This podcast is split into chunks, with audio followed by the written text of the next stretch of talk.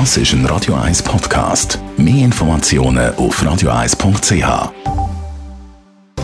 Netto, das Radio 1 Wirtschaftsmagazin für Konsumentinnen und Konsumenten, wird Ihnen präsentiert von Blaser Greinicher. Vertrauensvolle Beratung und Verkauf von Immobilien. blasergreinicher.ch Dave Burkhardt.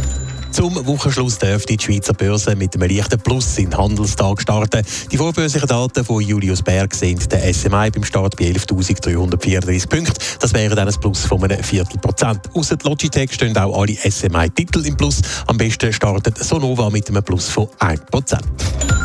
Der Zürcher Verkehrsbund ZVV lässt die Corona-Pandemie immer deutlicher hinter sich.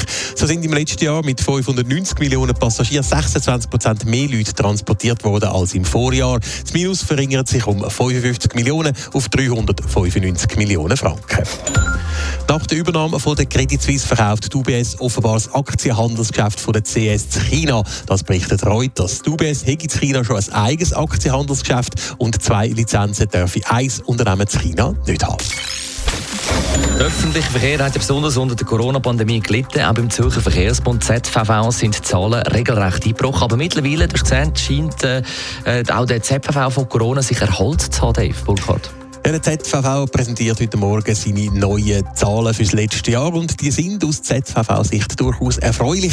So sind im letzten Jahr 590 Millionen Fahrgäste mit den Zügen, Bussen oder Schiffen vom ZVV unterwegs gewesen. Das sind 121 Millionen oder über ein Viertel mehr als im Jahr vorher und das, obwohl im ersten Quartal 2022 dort Homeoffice und die Maskenpflicht gelten haben. Ebenfalls deutliche Zunahme verzeichnet der ZVV beim Nachtnetz. Dort sind 27'000 Passagiere pro Nacht oder 3 Millionen insgesamt unterwegs gewesen. Das sind 20 Prozent mehr als sogar noch vor der Pandemie. Eine besonders starke Zunahme bei der Benutzung vom Nachtnetz gibt es laut ZVV-Mitteilung zu Zürich und auch zu Winterthur. Also die Gegenwart beim ZVV sieht nach der Pandemie wieder ein bisschen besser aus. Der Blick in die Zukunft ist aber auch nicht gerade rosig. Eine Prognose für die Entwicklung in den nächsten Jahren, die sagen wenig erbaulich, schreibt der ZVV in einer Mitteilung. Das ist natürlich umso bitterer, weil die Finanzen jetzt auch wieder ein bisschen besser aussehen. Das Minus ist um 55 Millionen Franken auf 395 Millionen reduziert worden. Künftig rechnet der ZVV aber mit markanten Mehrkosten. Gründe dafür sind das höhere Preis- und Zinsniveau, aber auch die teilweise massiv höheren Energiekosten. Darum geht der ZVV davon aus, dass sich das Defizit schon in diesem Jahr wieder erhöhen dürfte. Netto, das Radio 1 Wirtschaftsmagazin für Konsumentinnen und Konsumenten.